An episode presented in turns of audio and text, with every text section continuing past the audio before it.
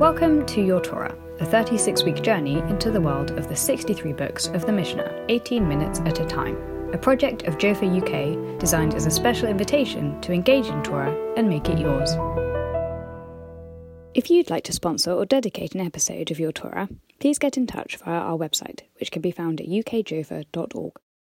Hi, my name is Rahel Berkovits, and I teach Mishnah, Talmud, and Halacha at the Pardes Institute of Jewish Studies in Jerusalem. In my earlier podcast on Masachet Trumot, I shared with you my love of Mishnah in general, and in specific the Mishnaic time period. Today I want to share with you a different sort of Mishnah moment, which really is partial to my heart, and that is Masachet Shkalim, which we're going to learn today together. When I turned 12, um, I didn't really have a bat mitzvah. There wasn't a normative way in which to celebrate the ritual of reaching the age of mitzvot. And so when my eldest daughter was born, I dreamed about the day when I would do something different for her bat mitzvah. Separate from the question of the specific ritual participation in the synagogue, I firmly believe that there should be a serious learning component to any bat or even bar mitzvah for that matter. And so, well over one year before my daughter was going to reach the age of 12, we started learning Mishnah together. Each week we sat and did a few Mishnayot, and slowly but surely, we went through all of Seder Moed.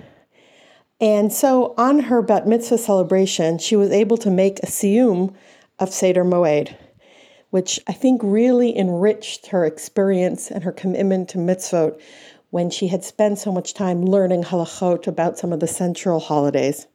And it just so happened that her bat mitzvah was on Parshat Shkalim. So her bat mitzvah drasha at the Siyum incorporated some of the Mishnah we're going to learn together, and I'll come back to that in a moment. But before we do that, um, I'd like to give you some background about Masachet Shkalim. Masachet Shkalim has eight chapters. What's interesting about this Mishnah is that there is Gemara, Talmud from the area of Eretz Israel. There's Jerusalem Talmud on this Mishnah, but there is no Babylonian Talmud. And the reason for that is because the focus of the whole tractate is on the half shekel tax that was given by Bnei Israel for the upkeep and running of the temple. And to some extent, that's really not relevant when we don't have a temple, even though the ideas that are presented herein, I hope I'll show you, are very meaningful. So the mitzvah to collect a half shekel tax is first told to us in the Torah, in Parshat Ki Tisa, in Exodus, Shemot, chapter 30, verses 12 to 16, we're told that there's a commandment Moshe gives the Jewish people that every adult over the age of 20 has to bring this half shekel piece and give it as a truma lashem, as a donation to God. And the verses say it doesn't matter how rich you are, you can't bring more than a half shekel, and it doesn't matter how poor you are, you can't bring less than a half shekel.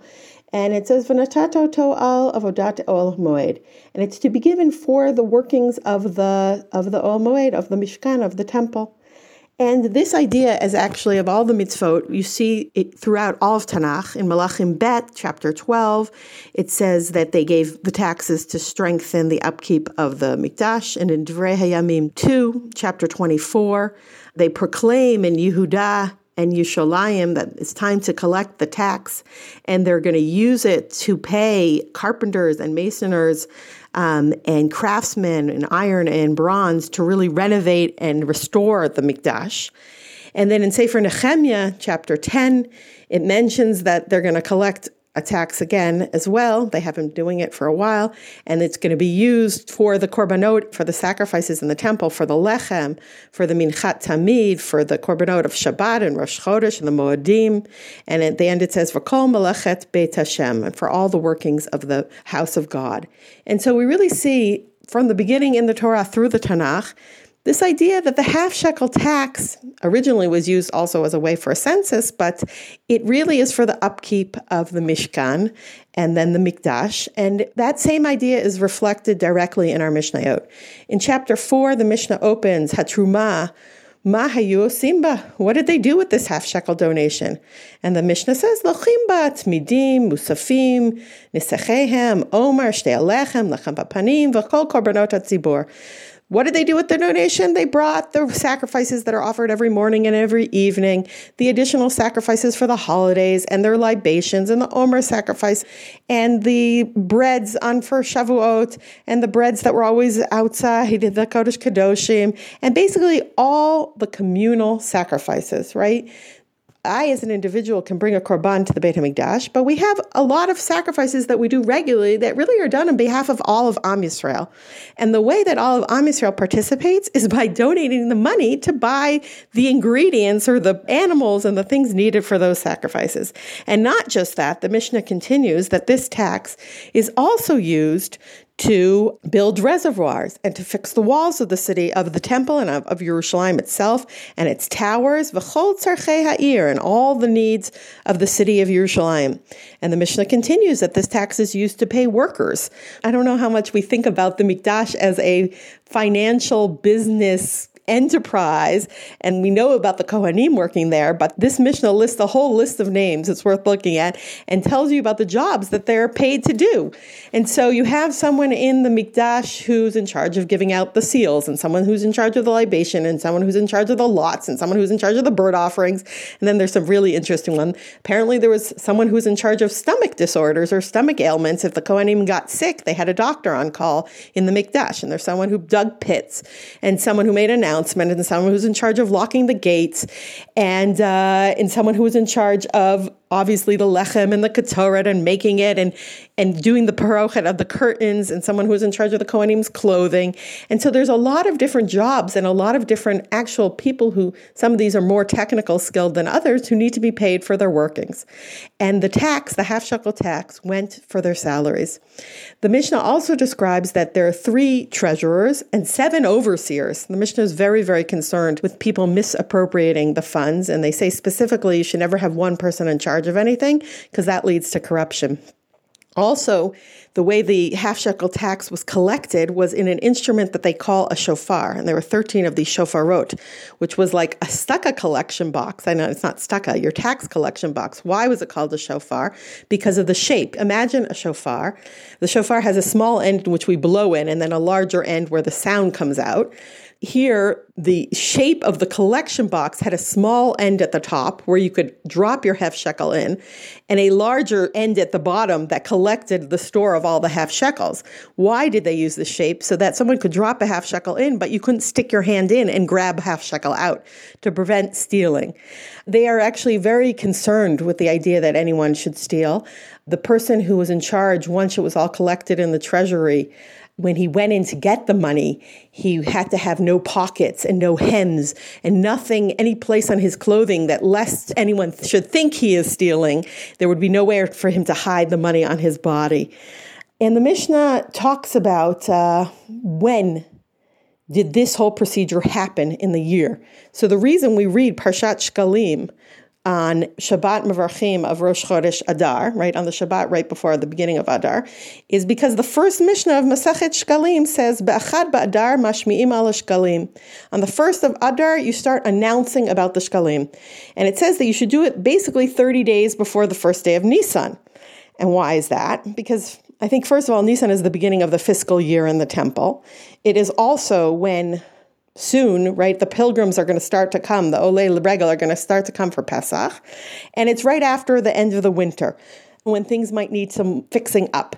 So on the first of Adar, the Mishnah says, they started actually fixing the roads and the highways and the reservoirs and even marking graves so that when Kohanim and people were making Aliyah regal, they would know where to avoid the graves. So now we're even spreading out outside Yerushalayim, but this is for the benefit of the people coming to the Mikdash on their pilgrimage. They need good way to travel. So this money was used for that. And so they start announcing, and that needs to have preparation before we get to the time when they're going to reach there. So they start announcing on the 1st of Adar. And then on the 15th of Adar, not only did they read Megillah, but the money changers started sitting in the Medina, in the outlying towns from Yerushalayim, because if you have to bring a half shekel, you might not have the right amount of money and the right, you might not have a silver piece and you need to make exchanges. And then on, from the 25th of Adar, the money changers sat in the Mikdash itself, in Yerushalayim and in the temple. And then they used to start taking a mashkon, a collateral. If you hadn't paid, they would actually go and uh, collect stuff from your house and take it if you owed the money. And the Mishnah discusses who is required to pay this money. For sure, Leviim and Yisraelim and Gerim and Avadim. And although Kohanim actually are required still to also pay the half tax, because of Darkei Shalom, the Mishnah said, we don't collect the collateral for them if they don't pay. The Mishnah says that Nashim Avadim Uktanim, women, slaves, and minors, are not required to pay. I think because these might be people who do not have their own financial resources. However, they could give them voluntarily. If a woman wanted to donate a half shekel tax, obviously her money would happy and accept it. Um, the Mishnah goes on to say that after all this money was put away in the temple, there are three times a year that it was taken out to be used, and that was half a month before Pesach, half a month before Shavuot, and half a month before Sukkot, because obviously there needs to be more upkeep with people coming, and there are a lot of korbanot that you have to give from the communal funds. It's interesting to think about the temple. We usually think about it as a connection to God, but really the temple is really a financial entity with a lot of things going on. I'll just tell you one thing that the uh, Mishnah mentions that it says that every 30 days the temple gets to set the prices of the wine and the oil and the flour, and that the temple always has the upper hand. What does that mean? That if the price goes up, the temple's still getting to pay a lower price to buy these things, whatever they had said. And if the price goes down in the market, when they are selling their own goods, they'll get the better price. And so there's financial workings on, but because it in some ways represents the whole Jewish people, the temple always has the upper hand. Okay, after the Mishnah discusses all these details and more of the workings of the Mikdash, the last chapter returns to the time of the pilgrimage. And I want to share with you something that my daughter Ardina discussed at her bat mitzvah that I think is a really, really interesting idea that Rabbi Yehuda Nasi presents to us in the way that he formulates the Mishnah. So he opens up the eighth chapter, which is the last chapter of Masechet Shkalim, with a fascinating statement. He says, Kol ha-rokim hanimseim b'Yushalayim tohorim all the spit or spittle that you find in Yerushalayim is tahor. Now, this is a crazy idea, right? The assumption is, sadly, that people would spit in the street. And that usually, if I am a person who's tameh, my bodily fluid is a very powerful conductor of tuma. And if someone would normally walk on or touch my tameh spits, they should also become tameh. They should also become ritually impure. But this would be very problematic with all the pilgrims coming. Um, and so we make a blanket statement that the rabbis declare that all the spittle in Yerushalayim is tahor. And not only that, all the kalim, all the utensils that you find lying by the way that you might touch on your way, even those that are on the steps going down to the mikveh, because you might think something dropped on the steps going down to the mikveh was being brought to the mikveh to become tahor again, to become ritually pure, because they had a separate way down for the people who are tameh and a different way up for the people who are tahor. Even those we should consider tahor. So he's painting a picture of Yerushalayim. I think it's really a needs-based picture that you don't have to worry about becoming tameh when you're coming on pilgrimage because you want to be tahor to go to the mikdash. But then, boom, he has this other juxtaposition in Mishnah four of chapter eight where he says, "Parochet shenit me'ah." What do I do if one of the curtains in the mikdash there are 13 curtains. One of them separates the Holy of Holies, but all of them in their area of the working of the Mikdash. What do I do if it becomes Tameh? And he describes how you have to dunk it in water, and even some of them were so big they needed 300 Kohanim to help do the tevilah and how you lie it out to dry. And you do what you do you have to take it outside the mikdash, or can you do this inside the mikdash? And Rabbi Yehuda Nasi is painting us this crazy, crazy topsy turvy picture where we have this image of Yerushalayim is kulo tahor, is all is all pure, and the mikdash, which we usually think of as the place where all of purity is, has the potential to become tameh. So we have spittle. Think about the juxtaposition. That's tahor, and the parochet. That's tameh. That's the picture that Rabbi Yehuda Nasi paints for us at the end of Masechet Shkalim. So what is he trying to teach us here?